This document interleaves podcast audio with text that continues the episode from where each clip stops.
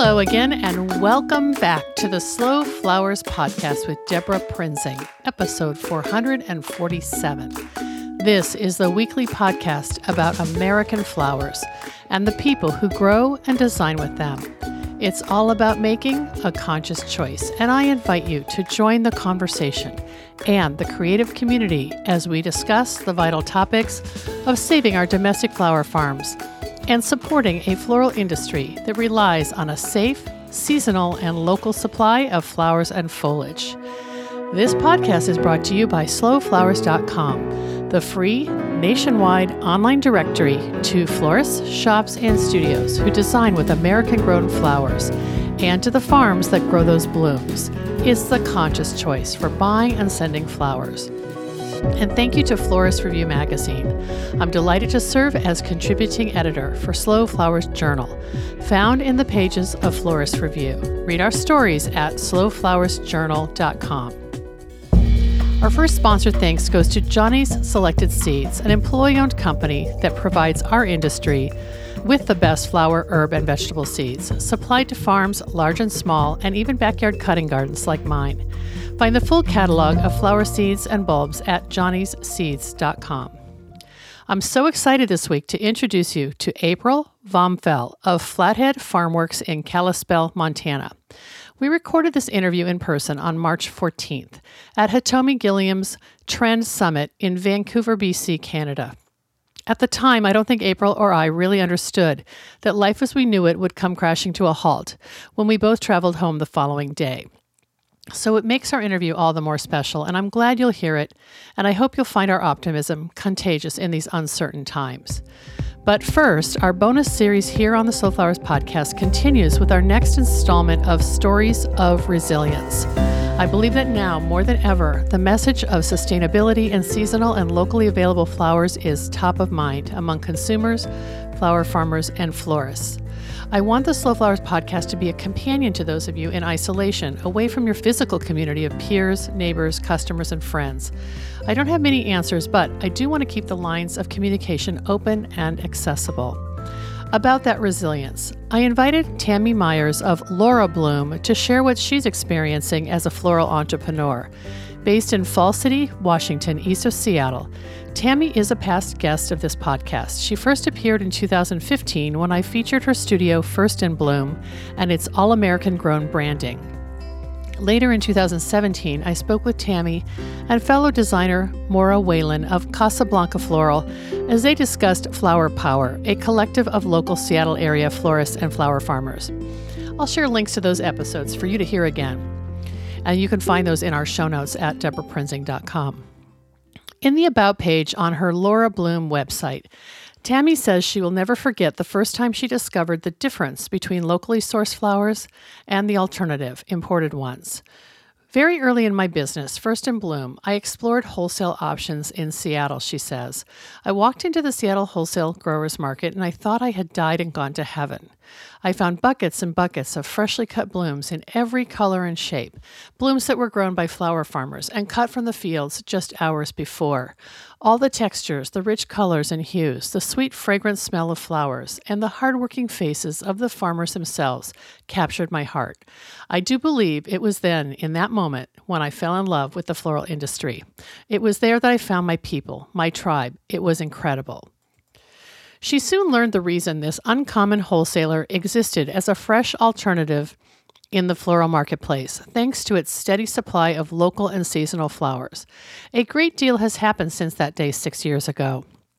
After years as a florist and a small business owner, Tammy wanted to find a new way to connect with customers and increase her online presence. Hearing the same frustrations from friends in the floral business, she set out to change how consumers purchase flowers online. With Laura Bloom, Tammy hopes to change the flower shopping experience to give consumers a way to experience local and sustainable choices. Laura Bloom is committed to sourcing primarily American grown florals and absolutely never uses floral foam in designs. Let's jump right in and hear from Tammy. I'm so excited today to bring a new guest to the conversation of stories of resilience for the Slow Flowers podcast. And last week we featured a flower farmer, and this week I wanted to feature a florist and a floral designer. So I'm really delighted to introduce my friend Tammy Myers. Hi, Tammy. Hi, Deborah. Thanks for joining me. Thank you for having me. You bet. a few people might remember that Tammy has been a guest uh, of the podcast way back in time, like maybe 2015 or 2016 on a couple occasions.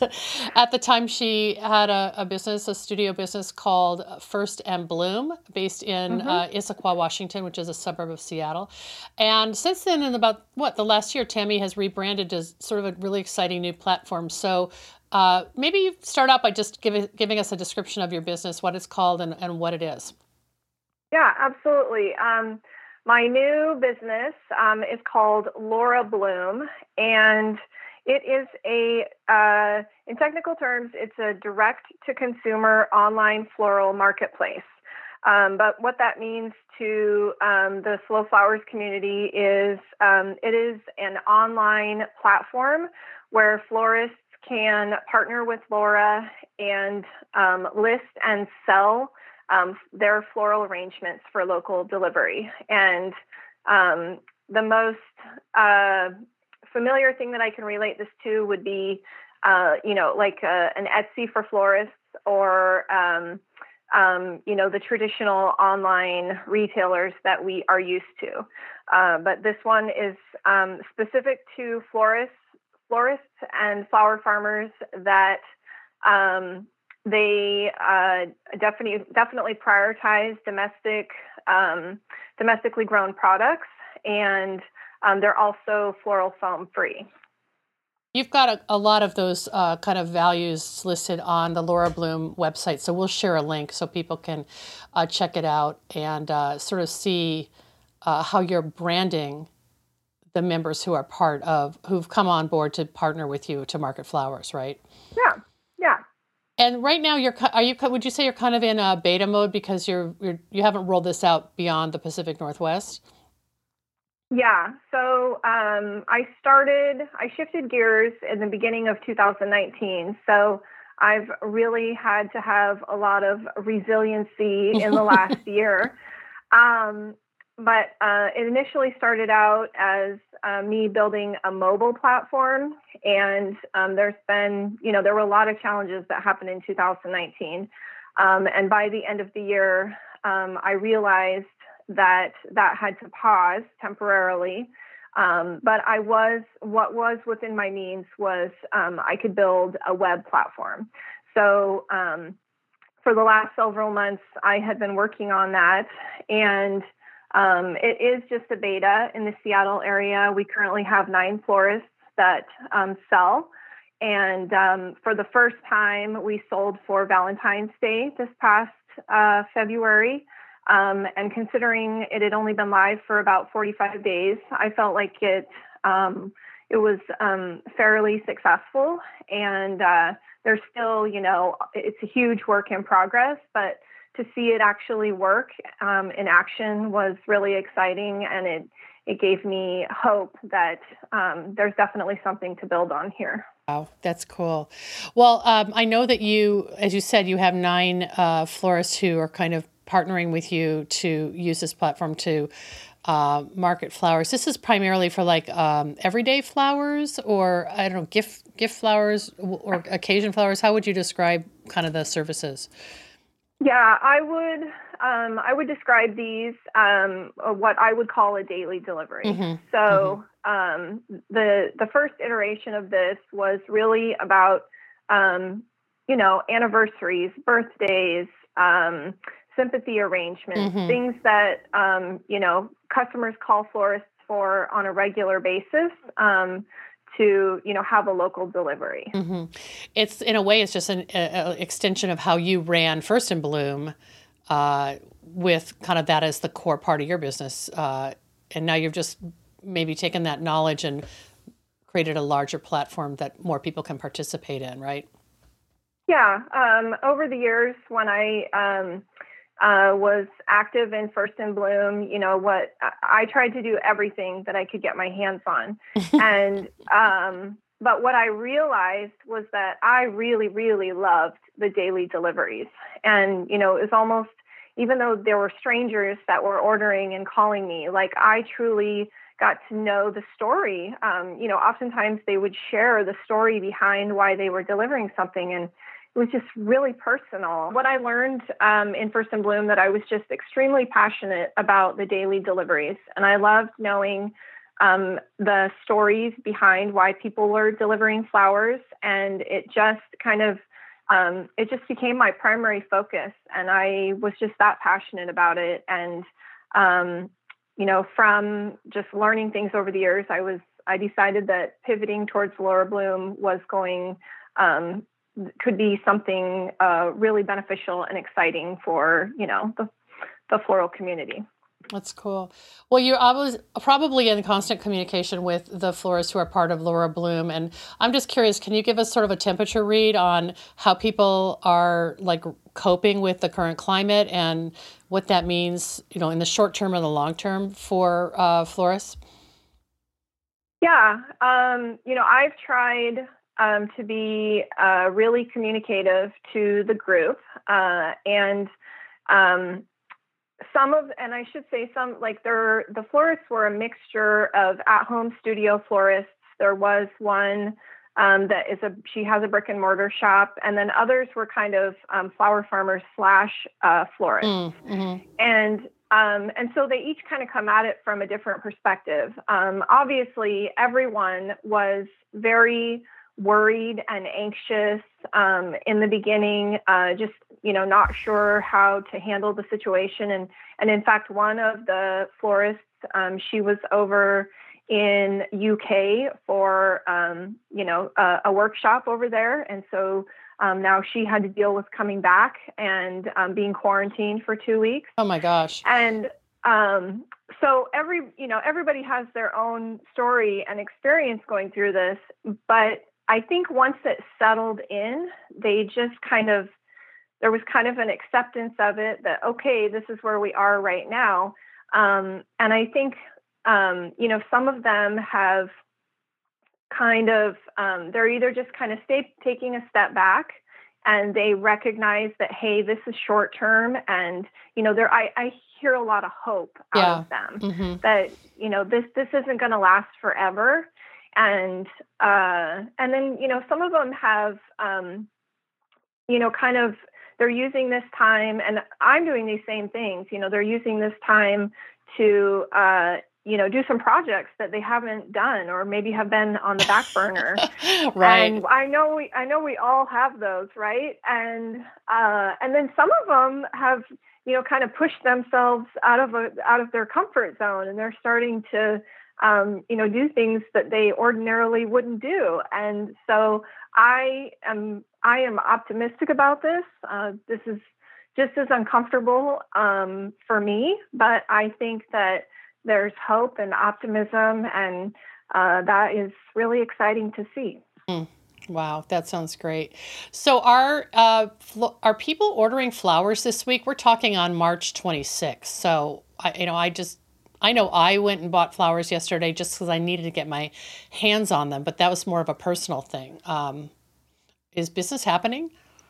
Um, I think um, for the most part, it is pretty much halted. Mm-hmm. And uh, earlier in the week, um, beyond just the Laura Bloom florist um, I'm a part of another group called uh, Flower Power in the Seattle area. Right. And we met, um, uh, we had a Zoom call um, on Tuesday night, and um, across the board, everyone is, uh, um, they're just, they're ready to just get this done yeah. you know get yeah. this um, two week period over with and they just are like we've got to sit back we have to take care of our own families right now and um, and so i think things have mostly halted and mm-hmm. in fact i i have pulled um, the products that are on um, the laura website you know they have been temporary um, suspended uh, and it's okay yeah. i'm gonna we're, we're gonna use this time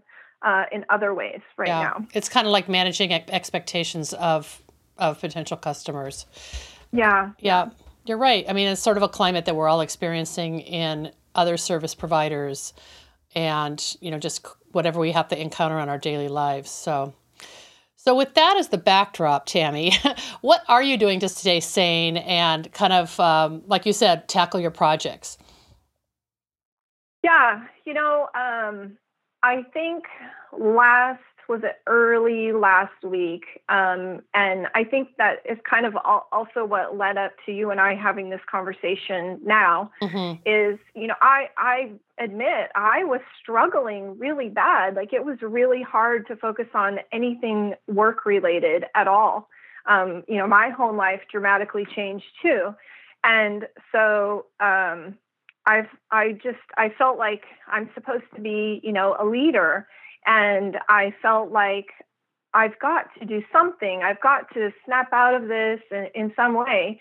And so I I said what I need to do is at least keep talking. Like I can't just go silent mm-hmm. throughout this. That's a really good advice. And so yeah, and I just kept saying keep talking, keep talking, and I was like it was even hard to think up something to talk about. and so I remember, uh, I remembered something last year that um, our friends at the Calyx group, Missy and Kalisa, had done, and um, they were doing a like a 14 day uh, social media challenge on Instagram, and they had sent out a document. It was just a, a an Excel document that listed out a calendar for two weeks and it gave talking points on every single one of those days. And so I pulled up that old document and I was like, okay, I can do this. I can create one post a day and I'll, you know, create some unique talking points for Laura and that will at least keep me going for 2 weeks.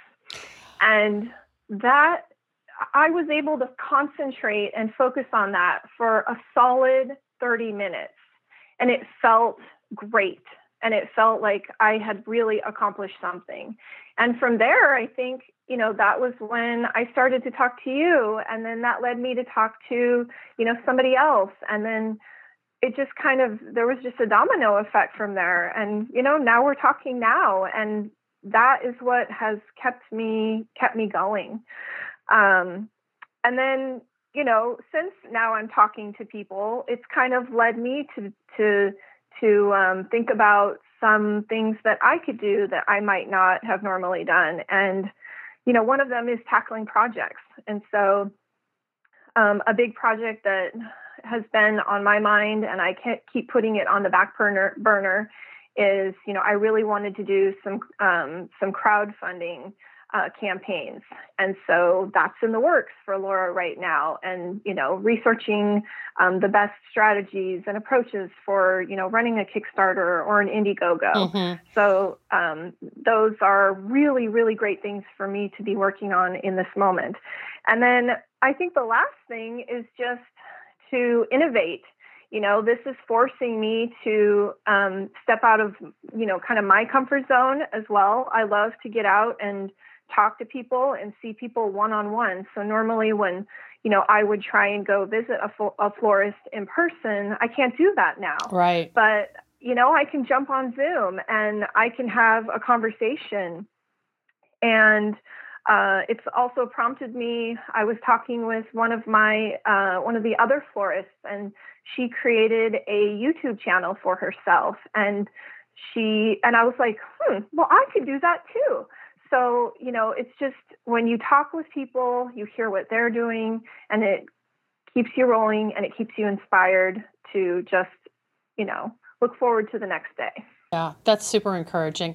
And like you're breaking this down into tiny little steps that uh you because they're not necessarily um, easy to monetize right away, or like there's no no one's paying you to do it. It is easy to brush those to the back of your to do list or the bottom of your to do list. So you just just listed like three or four things that anyone could pick up, and also because of the very low cost of entry to most technology platforms, um, there's really no excuse. So I I really oh, like yeah. that.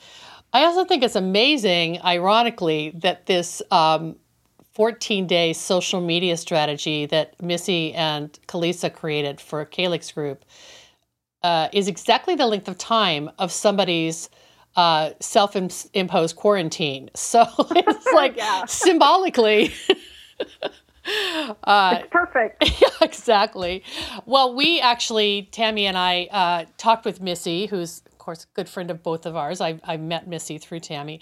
Um, we we talked with her about could she like you know repost that challenge and i think that that's in the works right is that what your understanding yeah. is yeah we're good she they are uh they're working on um, formatting something that works for you know uh, this um, this time that we're all experiencing Good. So hopefully by the time people hear this episode, which is going to air on April 1st, we'll have a link to share uh, with some, you know, generous resources that, that Tammy's uh, adapted for herself, but that uh, can be useful for other solopreneurs or creative entrepreneurs, um, farmers and florists uh, to just, just, you know, take a look at at least and even if you don't feel like you can do 14 days you do something every other day or you know just give yourself a little bit of a, a a reach, something to stretch and reach for, I guess, is is the other kind of thing I'm hearing, Tammy, is uh, it's you've got nothing but time right now, so use it wisely.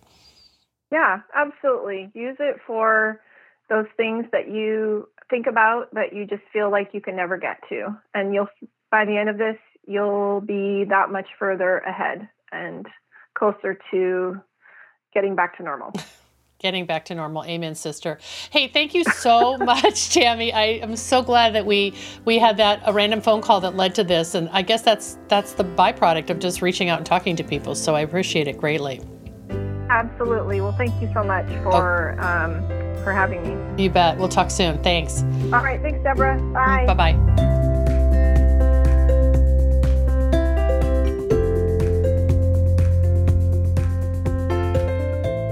Tammy discussed using a 14 day social media planning tool created by Missy Palakal and Kalisa Jenny Frazier of Calyx Group. You may remember their names as speakers at the 2019 Slow Flower Summit in St. Paul. I'm so happy that Missy and Kalisa have updated their action plan for the entire month of April, and they've permitted me to share this resource with listeners of the Slow Flowers podcast. Find a link in today's show notes at deborahprinzing.com. I'll see you online. I can't wait to watch how you use their resources for your platform. Our next sponsor thanks goes to Rooted Farmers. Rooted Farmers works exclusively with local growers to put the highest quality specialty cut flowers in floral customers' hands. When you partner with Rooted Farmers, you are investing in your community and you can expect a commitment to excellence in return. Learn more at rootedfarmers.com. Okay, let's jump right into my conversation with April Vomfell of Flathead Farmworks. April is a fourth generation cool climate gardener. She got her start at a young age, weeding the carrot bed and emptying the compost bucket. Since buying her first camera at age nine, April has been taking pictures of flowers and watching things grow. Before college, April's first full time job was in a flower shop, helping customers and learning about flower care and handling. After receiving a bachelor's degree in English, April worked as a copy editor and website editor for several years in Washington, New Mexico, and Wyoming. She completed a master's degree in library science and then worked in public libraries in Wyoming and Montana for several years before transitioning to jobs in marketing. Now, as a flower farmer, floral designer, and entrepreneur, April combines all of her skills in marketing, organization, writing, and planning with her passion for growing beautiful flowers. April and her husband Kurt met in 2013 and discovered their mutual love of wilderness, Montana, good food, and gardening. In 2015, they founded Flathead Farmworks to provide fresh vegetables and herbs to local restaurants. As a landscape architect, Kurt is instrumental in the design and functionality of the Flathead Farmworks growing spaces. Located in downtown Kalispell, the couple's half acre urban farm contains their home annual and perennial gardens, shade trees and fruit trees, chicken yards, and a greenhouse. It is a work in progress with added improvements and new experiments every season. And you'll hear about that in today's episode. And as you will hear, flowers have gradually become the main focus of their business. I'm so pleased you can join this conversation and learn more about it from April. Let's get started.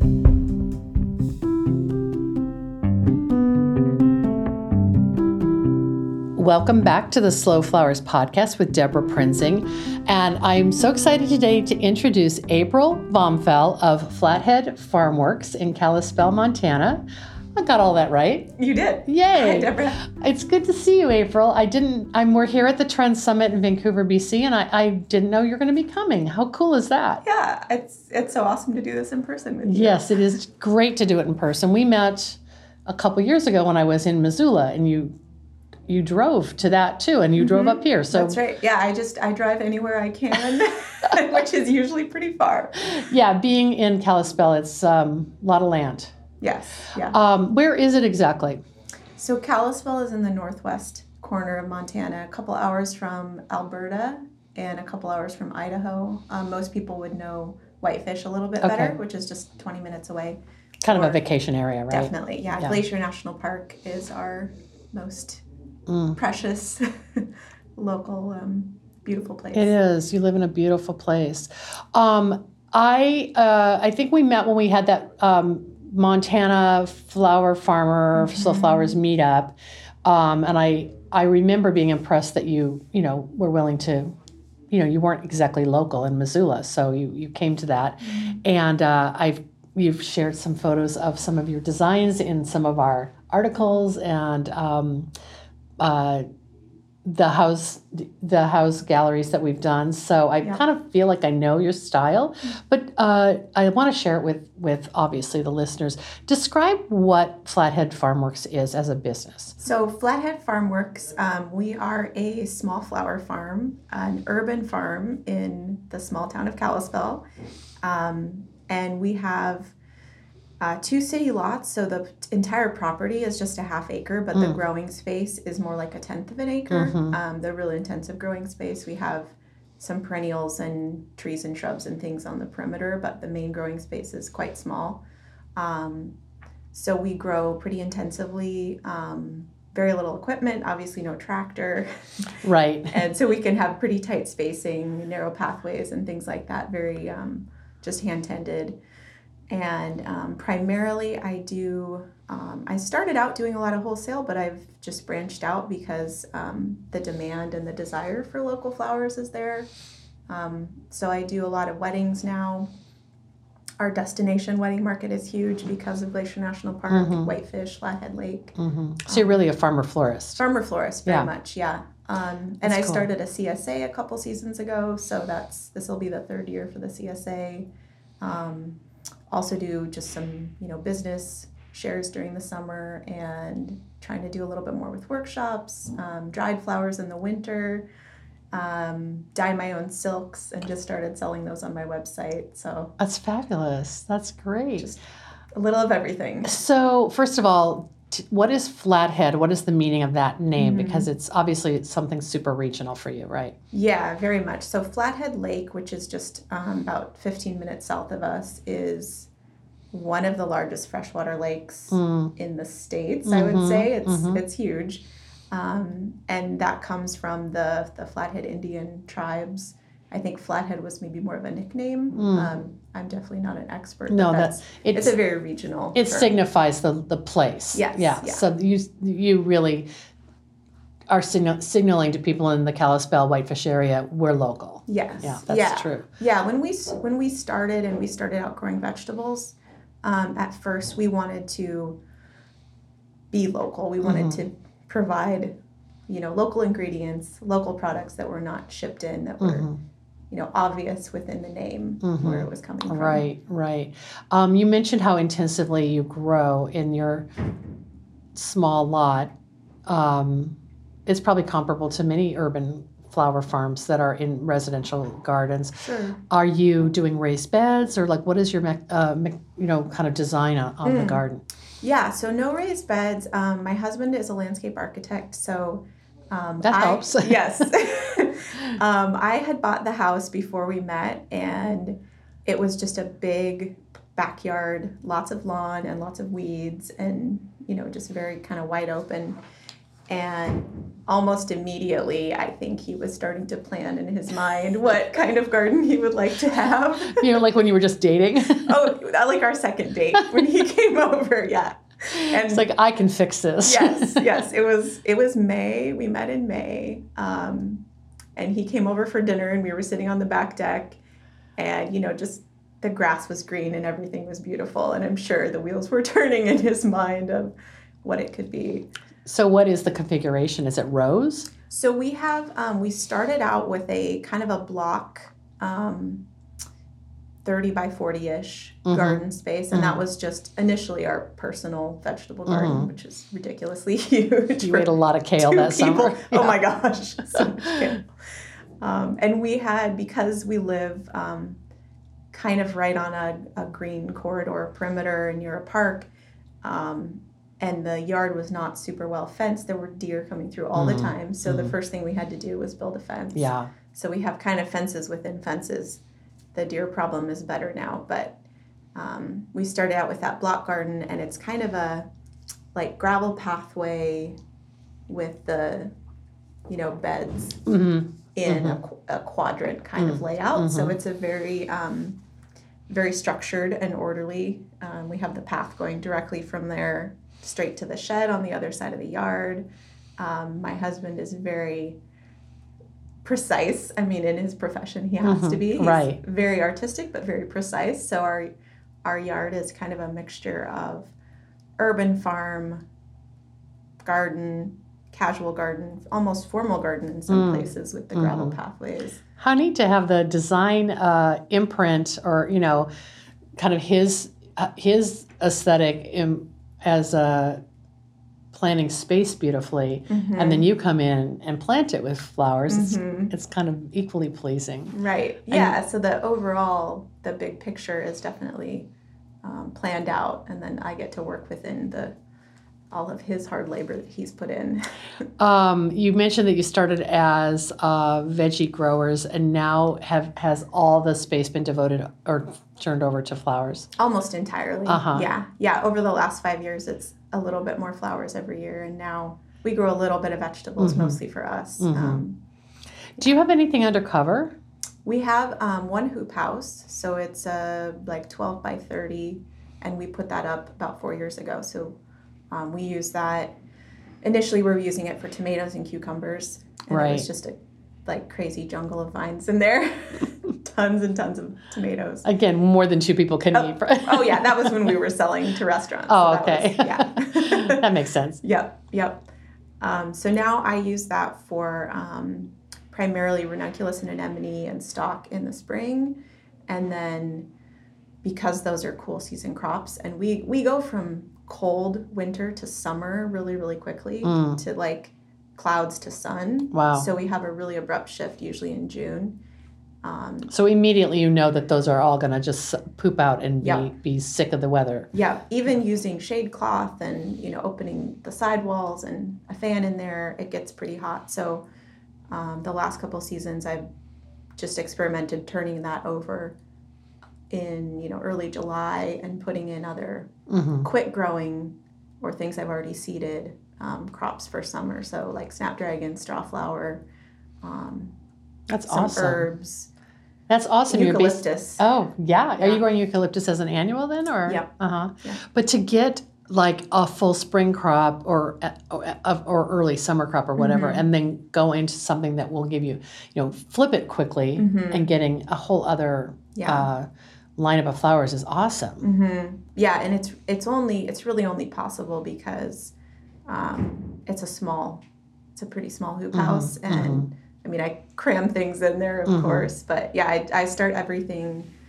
you know, from seed in the basement, so I just have my massive spreadsheet is very very precise, very timed, and I just try to follow the plan. that's great and then you're constantly improving every year yes, yeah, absolutely. so um, the hoop house then does it allow you to have flowers before anybody else or or local flowers Um, I I don't try too much to get them in there um, to have them blooming at a crazy time because you know there's there's only so much I can do early. right I don't really plan my weddings until June, okay um, just because there isn't that much available. I wouldn't be able to have enough yeah product.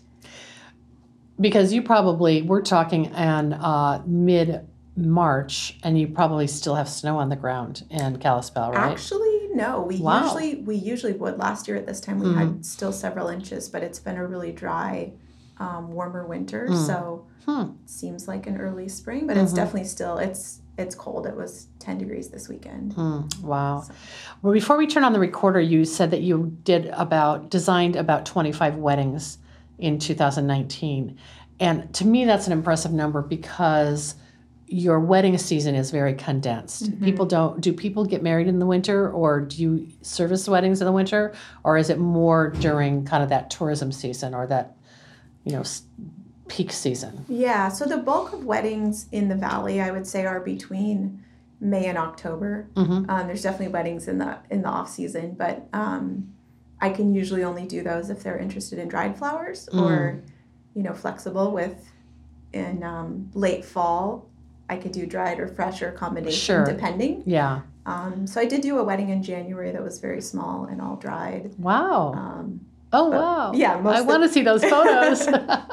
most of the time um, it's June through September is what I can safely plan for. Well, I'm, I'm kind of reading between the lines here. Is it your philosophy to try and design weddings with just flowers you've grown? Yeah. Okay, yeah, so that's absolutely. part of your platform Yeah. then. and yeah that was just kind of a it just kind of happened that way Mhm. um, you know i was growing flowers and i wasn't really planning to get into weddings and people were just starting to come to me because there aren't or at least a few years ago especially there weren't that many flower growers in our area Right. so i just was only using what i had because i was doing a few here and there Oh, because who else would you source from? Right. I- yeah, I would have had to order them in from somewhere. And um, then at one point, I don't know, a couple years ago, I just decided, you know, I want to try to only use what I can grow or forage or dry or Mm. whatever. And now it's almost like it's a creative limitation I'm imposing on myself Yeah. because it makes it harder. But I like that. Yeah. Yeah.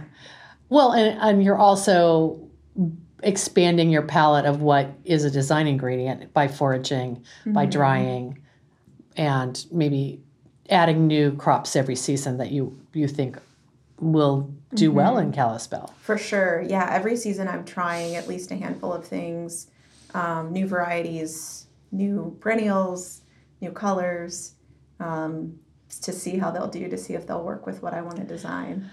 That's great. I I think that the person who's coming to the Whitefish area, the Glacier area, they're obviously coming be, for a wedding. Oh, to, these are like when I'm talking about destination weddings. This obviously they're drawn by the beauty, the magnificent beauty of that place, right? Mm-hmm. So it's probably not that much of a stretch to bring them along with your philosophy. Uh, tell me about that. Yeah. Yeah, it's that was one of the things early on that just kind of was happening when people were coming. Um, so many people have a family connection to that area. They vacationed there, they grew up there, their family grew up there, or sometimes they've literally never visited and they just picked it and thought, I always wanted to go to Glacier. Let's just get married there. Oh wow, and that's so they, amazing. Yeah. So they have, um, I think a lot of them, they want their flowers to match the spirit of their wedding. They want it to be very local, very unique in the moment, like of that season. Um, so I kind of found like that the first couple years, those were the people who were coming to me and it just made sense. So I just kept going in that direction Mhm. and it's it makes it so much easier to to identify the ideal clients when they're saying all these words that I've heard over and over and Mhm. I can just know immediately that they're gonna like that. Well, and most of those um, inquiries, people are probably already having checked out your Instagram feed or your website. So there's a clear aesthetic that they, uh, you know, like, and even if it's not super spelled out, it's Montana grown, right? Yes. Yeah. Yeah. And the majority of my inquiries come from internet searches. Um, I kind of knew that anecdotally, and now I've been monitoring it more. And that's definitely what people are saying. Um, interestingly, we didn't have a website before when we were vegetable growers. Um, we just didn't, we were doing wholesale mostly, so we didn't really need one at 1st And you, you were selling to restaurants in Kalispell. Yes. So it was like the personal connection. Yeah, so we didn't need to advertise really. Um, we had social media, and that was good. Um, we weren't doing farmers markets either. So then once we decided to go in the direction of flowers and I was kind of taking it over, um, I built the website that winter. And my job, my most recent job at that time, had been as a web editor. Um, so you have a few skills. So I have a few skills. Yeah. And in that job, I actually learned a, a lot more about SEO. Um, and I had been, I've been a, a, web editor and copy editor for years and years. Um, but I was able to take what I knew about the business at the time, what I wanted it to be, what I was hearing from wedding clients already, and all the photographs I had from the last couple years. So I had everything I needed for a website mm-hmm. and knew exactly who I was targeting it to. Mm, that's um, cool. So I think that not guessing yeah. before building it, but knowing what I had, what I needed, what I was trying to continue um, and then setting it up that way it's it's really been very effective. So with with seo is it similar to hashtags? Like are you looking at phrases and keywords that you want to resonate with searches right yeah i mean seo is evolving all the time the the rules change mm-hmm. and google changes what it values and what it devalues mm. and what it penalizes you for um, and I honestly, at the last couple of years, I'm not as up on it as I was for a little while. Right. Um, but, but you're it, but you've got social media to kind of right. fill in the blanks. Exactly. Right? Yeah. yeah. So the the main thing with a with a website is you're being truthful. You're giving all those keywords that people would search for. Mm-hmm. You're being consistent. You have the same message, you know, throughout. You're not just repeating the same phrase. Like, yeah, catchphrases that people might look mm, for. Mm-hmm. Um, you're not just stuffing keywords in places like images or tags or those things. Because that's what you'll get penalized for. Right. Those people were doing them for a while and, and Google catches on really mm-hmm, quickly. Mm-hmm. um, yeah. Well, how would you describe your, we've talked about Montana Grown and Flathead Farmworks and Kalispell, but what is your aesthetic? How would you describe that? Um, I think, you know, the way that a lot of brides and potential clients would describe it to me when they would find me and, and talk about it is just um, loose and natural, um, colorful sometimes, like very textured. Mm. I definitely like to use um, a lot of different textures and herbs.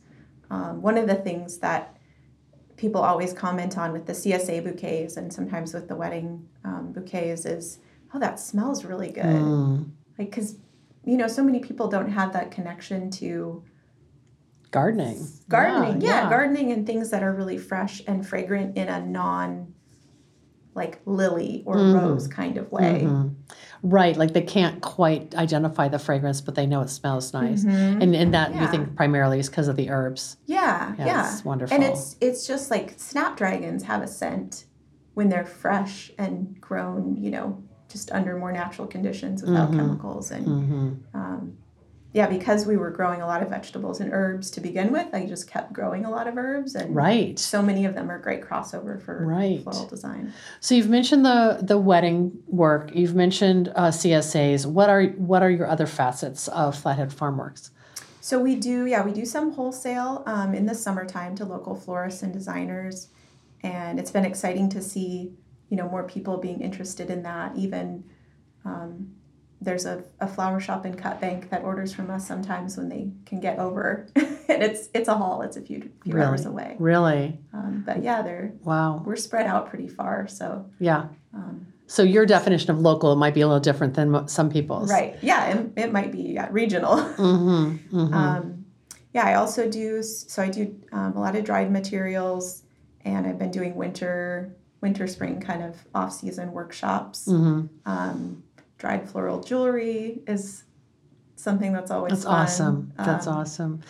And so um, you're uh, you're really following the seasons with some of your services as mm-hmm. well. Um, like the dried is you were I liked when you said you might do combination of fresh and dried like in September. So that's sort of mm-hmm. your transition month. Yeah, September is fairly reliable, especially with the hoop house. And then now that I have a large 8 by 10 walk-in cooler. Oh, you didn't mention that. Yeah. Game changer. when did that, that was, happen? That was last spring. So, um, 2019 in the spring, we had very heavy snow, very late snow, you know, foot on the ground in March. And I was planning to get a walk-in cooler. We had to um, dig a pit basically to do kind of a gravel base and then Mm. pour a foundation and Mhm. Wow. got the cooler delivered on multiple semi trucks. Of course, they were doing construction on our street at the time. Because it comes like modular, right? it came, yeah, on a pallet in Mhm. pieces, and we assembled it. Um, and then at the same time, I was still working 30 hours a week in an office and trying to hire a summer employee. And glad I'm not doing that again. It sounds like a lot of things changed spring of 19. That was really a pivotal time for your your business and maybe Mhm. talk about how how that all went and then we'll we'll get the backstory of how you ended up there. yeah yeah 2019 was was big um, i had kind of decided over the last few years to just gradually grow you know the flower business in the summers and see how that was going um, and then the plan became if if all went well in winter 2018 19 i had kind of a sales goal hmm for weddings and csa if i met that goal by early spring then i could quit my job. So you were uh, doing the business for many years while you worked a full time job, Mhm. and this was like the web editor and um, yeah i was in copywriting. I was in uh, marketing, yeah, and I was a website editor. So for two years, I was a full time um, web editor, 40 hours a week. And in the summertime, um, you know, I would come home in the spring and transplant. Work till it got hours. dark. Yeah, work till it got dark, which Right. thankfully we have a lot of daylight in the summer. Um, and then once harvesting began, I would get up at 5, 5.30 and start harvesting for my Wow. At the time it was it was there was no CSA, but I was Right. doing you know weekly wholesale and things Sure. like that. So I would harvest, walk to work, and then my husband or our part time employee at the time would do the deliveries, and um, then I would you know maybe do a wedding on the weekend and Rinse and repeat. yeah, Right. yeah it was nuts. Wow, wow. Oh, I'm so glad that you, I mean, you've mentioned several things that may clue the listeners into the fact that April is uh, has a very strong balance between left brain, right brain in your skill set. I mean, I feel like your your analytical and kind of um, planning and organizing skills from kind of the day job have really Mhm. translated into making you super efficient uh, Yeah. in in the business now. Yeah, I mean, I I had no idea that I would be doing what I'm doing right now. Um, I went to school for English. Um, actually, I almost went to school for fashion design Wow. and talked myself out of that. We've got some things in common. yeah, I would have been in Seattle actually for fashion design. Um, so went to school for English, got an English degree. It seemed flexible, which it is. Mhm. Um, went into copy editing and then kind of worked like I also lived in Washington, New Mexico, Wyoming before Montana. So um, a woman of the West. yeah, very much. Um, yeah, worked in publishing, worked for a weekly newspaper, Wow. worked for the state government, um, and then I got into libraries. So I was um, in libraries for seven years. I got my master's. Never thought I would get a master's. I only only did because it was pretty much essential for that job, Yeah. for that career path Yeah. um, and I really enjoyed it for the for that time. Um, that's how actually how it got me to Kalispell, how it got me to Mm. Montana. So. A job brought you there. hmm Yeah. Um, and it was doesn't sound like you were dissatisfied with all of those chapters of your professional life, but somehow farming snuck up on you. It did, yeah, that's a really good way to say it. It did, yeah. I mean, I've always loved working outside. Um, when I bought my house, it was partly because of the big lot and the Mm. big yard and the Mm. challenge. I didn't want to fix like a fixer upper house, but I didn't mind a fixer upper yard. Right. Right. And so when we just when we started doing the gardening and the farming, um, I don't know. I just like being out there. I like working hard and and trying obvious, things. and- yeah. And you've worked for other people for so long. It probably must. It just felt great to be an entrepreneur. yeah. I you know like I'm not really a. I like working in offices and on computers, but I'm not like a political office person. Creature? No. I I never wanted to be like climb the ranks and be in upper management and you know as the more and I guess the older the older I get, the more frustrated I would get with how Mhm. poorly things were run or just clunky or slow or Mhm. petty and So I don't know, just like doing my own thing is Yeah. pretty amazing. Yeah. Well, so you you really have uh, had 2019 was almost um, almost the whole season was 100% farming and not Mhm. working in the office, right? Yeah. Yep. And and how did that change things for you? it was it was crazy like i was you know how it is when you do something one way and then you look back and go how did i how did i even manage How did I have two jobs? How did i do that it's like you have the extra time and so it gets filled That's Um, true. so i you know i expanded my csa i did double the amount of weddings i had done before That's awesome. um, and yeah it's it just it went really well i felt like last year especially i was getting a lot more phone calls from Mm. people just wanting flowers Mhm. just you know kind of daily or weekly Mm. random kind of stuff It's interesting because you said you don't do farmers markets, and that seems to be how a lot of people, you know, put their billboard out or you know, Mm-hmm. kind of generate those inquiries. yeah we we just never got into that because we both had full-time jobs or you know starting trying to start a business um, and we didn't want to also give up our saturdays for kind of unknown sales Right. uh, you're harvesting and taking things there and setting up and you're there and then do you sell it all It's like is it's it kind wasted of yeah, it's like a, con- a consignment kind of situation. You're consigning your time, Mhm. hoping that it'll translate into sales. right so the the method that we've tried to follow is have the sale before you harvest and then you have such little waste and maybe there's things you don't actually get to harvest but at least everything else is But then pre-sold April will be drying that. yeah right you have a, a plan for that product too.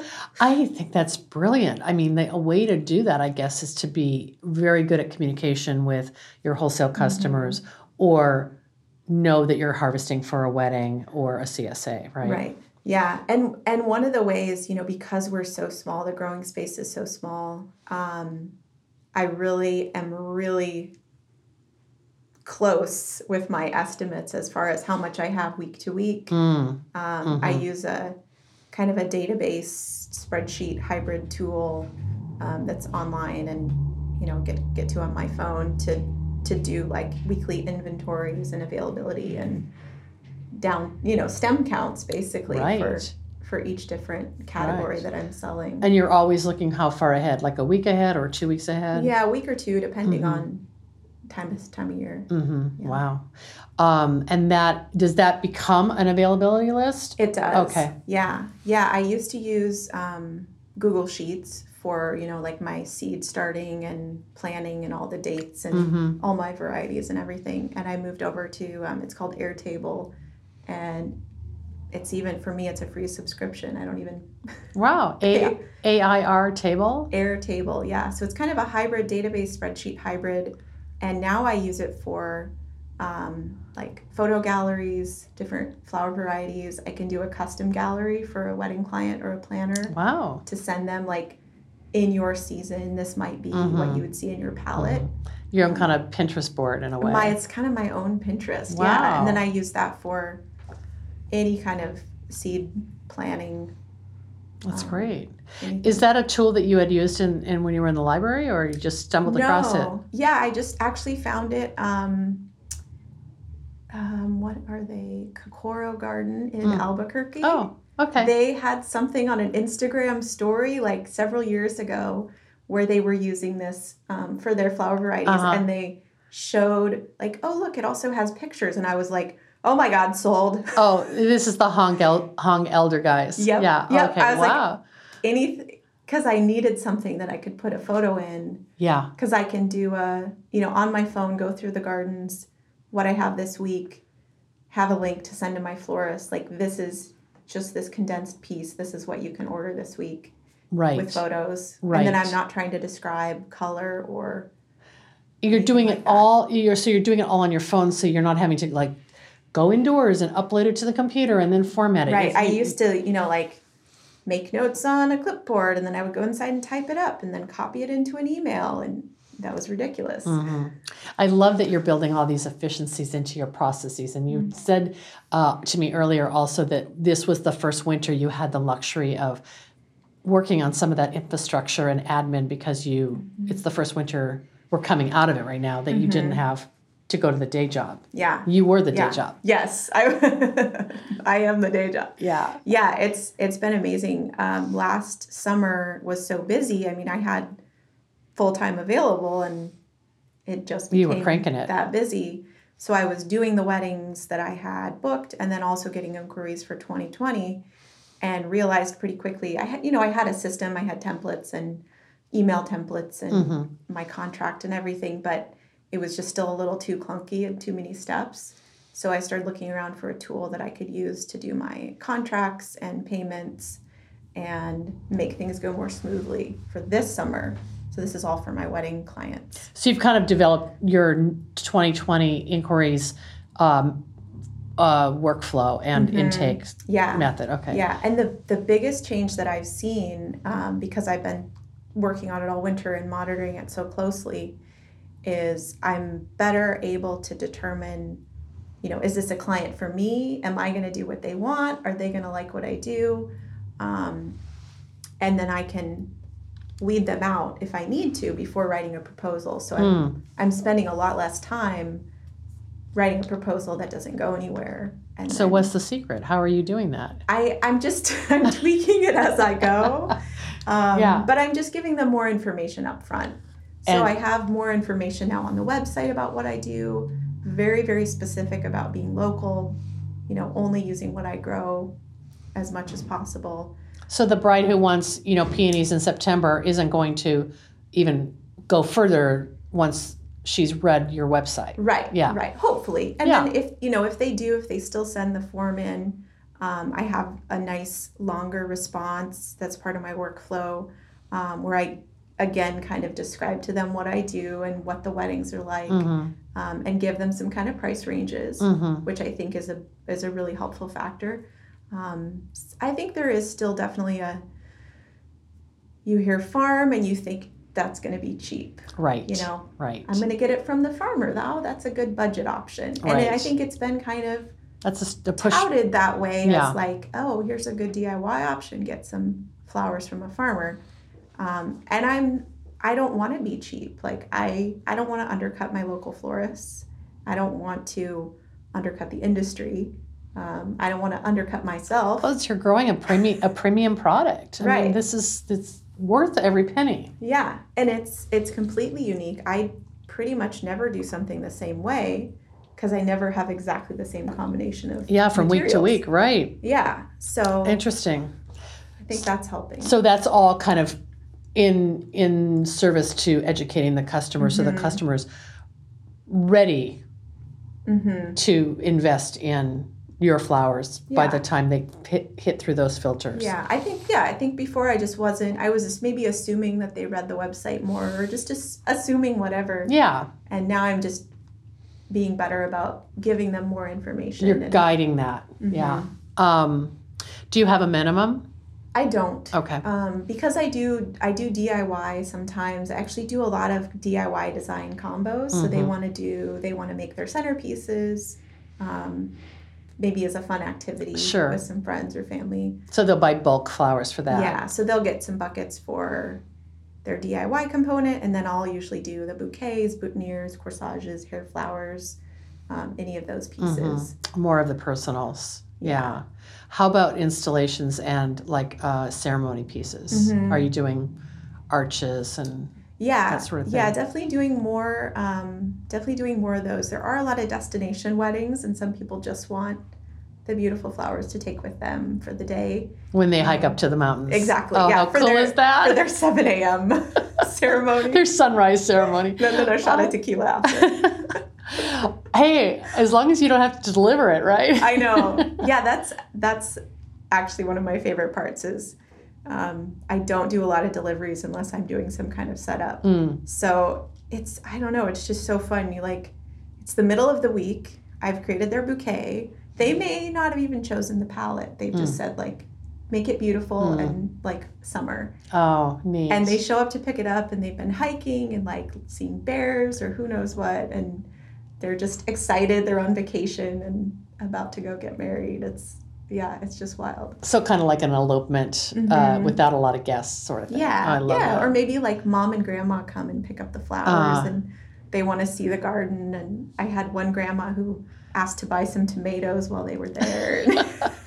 Love it. That's so great. yeah.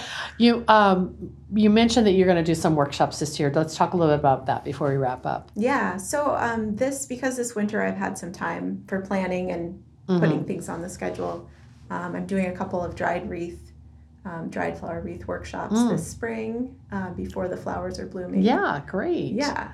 So use up some of my dried product and make space for this coming season. And you're getting somebody who is, um, you know, interested in gardening or interested in interior design. They're not necessarily Mhm. wanting to be taught how to be a florist. Yeah, absolutely. It's yeah, they just want to play with some flowers. Um, our winters are usually so cold and so dark that by the time spring comes, everyone is just like jumping out of their skin Yeah. to get some color. Give me something. Where are you going to do the workshops? Um, I'm doing them at um, a local distillery, Oh, and then another how one. fitting. Yeah, I, I mean a drink with flowers. Yeah. always. and then another one is actually at a, um, a venue slash kind of up and coming agritourism Mm, business um, right in Kalispell. So they're they um, have space. they have space. Yeah. Like roughly how many students will you have? Um, I can have about twenty to thirty for each. Wow. Most mostly because of material Yeah. quantities. and- Yeah. That's a Mhm. good way to kind of create some early season income for Mhm. yourself as well. Yeah. Yeah. Very And cool. fun. And then you thought maybe later in the year, year you'll do some different types of workshops with fresh material. I probably won't this season. Okay. Um, yeah, I'll probably just stick to the fall, fall, Mm. winter, spring Mm. workshops. Um, I def- definitely want to do some natural dyeing, Yeah. silk natural dyeing workshops at Yeah. some point. Like using plant based dyes. Mhm. Oh, that sounds yeah, wonderful. I try as much as possible just to experiment with what we grow, what we have available. Um, elderberries, onions, beets, marigolds. for your knows? for your ribbons. Mm-hmm. Wow. And that's a cool a cool add-on for your wedding clients as well Mhm. because Yeah, it's also local to your garden. right. Right. I love it. Yeah, I and I love can it. match, you know, match their color or surprise them. Mm. Will you share some photos of, of bouquets with ribbons? I Um, want to see oh, those. sure. That's wonderful. Absolutely. April, this has been so much fun. Complete gift to walk in and see you here and uh, grab some time between presentations at Trend Summit uh, before we all have to head out. So thank you so much for sitting down with me and. Um, you know, introducing a part of the country where probably there's not often associated with flower growing, and uh, you're making it work for yourself. I really love that. Yeah, thank you, Debra. This has been wonderful. Oh, it's This been great. Dream come true. Oh, well, we'll show some photos of all of April's. Um, I don't know your backyard and your Mhm. your where you grow and where you design and and some of the weddings you've done. That'd be really wonderful. Yeah, absolutely. Okay, thanks a lot. Thank you.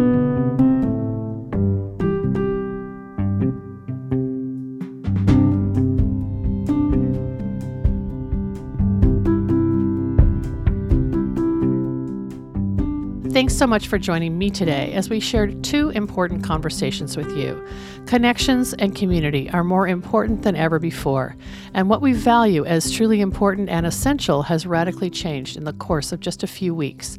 It's so easy to feel overwhelmed, and I know I have felt that way for a few weeks, wondering how Slow Flowers can support our community. To that end, we launched our first virtual member meetup on March 27th.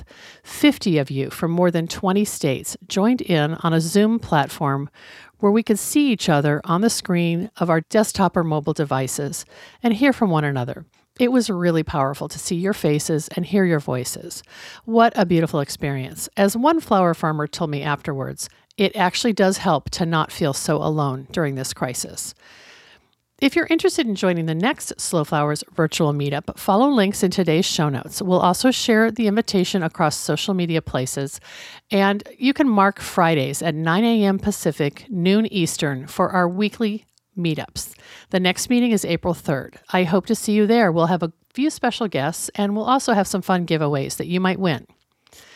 Another important topic to share with you are updated plans for the fourth annual Slow Flowers Summit, scheduled for June 28th through 30th. I want to announce that May 15th is the date when we will make a definitive decision whether to move forward with the original conference dates or reschedule them. We want to make sure you have 45 days' notice to adjust your plans if we have to postpone the conference. And just in case, mark October 26th and 27th, 2020, as the backup dates for gathering together at our beautiful venue, Filoli Historic Home and Garden in Woodside, California. As I said last week, I'm eager, as eager as you are, to experience a fabulous conference that's presented in a safe environment. I hope this plan assures you and assists you in managing your own schedule moving forward into 2020. You can contact us anytime with questions, and I've added links to my email and that of our event manager, Karen Thornton, in today's show notes. And you can also visit the Filoli visit page and the Slow Flowers Summit page for additional updates. Our final sponsor thank you goes to Syndicate Sales, an American manufacturer of vases and accessories for the professional florist. Look for the American flag icon to find Syndicate's USA made products and join the Syndicate Stars loyalty program at syndicatesales.com. The Slow Flowers podcast has been downloaded more than 592,000 times by listeners like you. Thank you for listening, commenting, and sharing. It means so much. As our movement gains more supporters and more passionate participants who believe in the importance of the American cut flower industry, the momentum is contagious. I know you feel it too. I value your support and invite you to show your thanks with a donation to support my ongoing advocacy, education, and outreach activities. You can find the donate button in the column to the right at debraprinzing.com. I'm Debra Prinzing, host and producer of the Slow Flowers podcast. Next week, you're invited to join me in putting more American grown flowers on the table, one vase at a time. And if you like what you hear, please consider logging onto iTunes and posting a listener review. The content and opinions expressed here are either mine alone or those of my guests alone, independent of any podcast sponsor or other person, company, or organization. The Slow Flowers podcast is engineered and edited by Andrew Brenlin. Learn more about his work at soundbodymovement.com.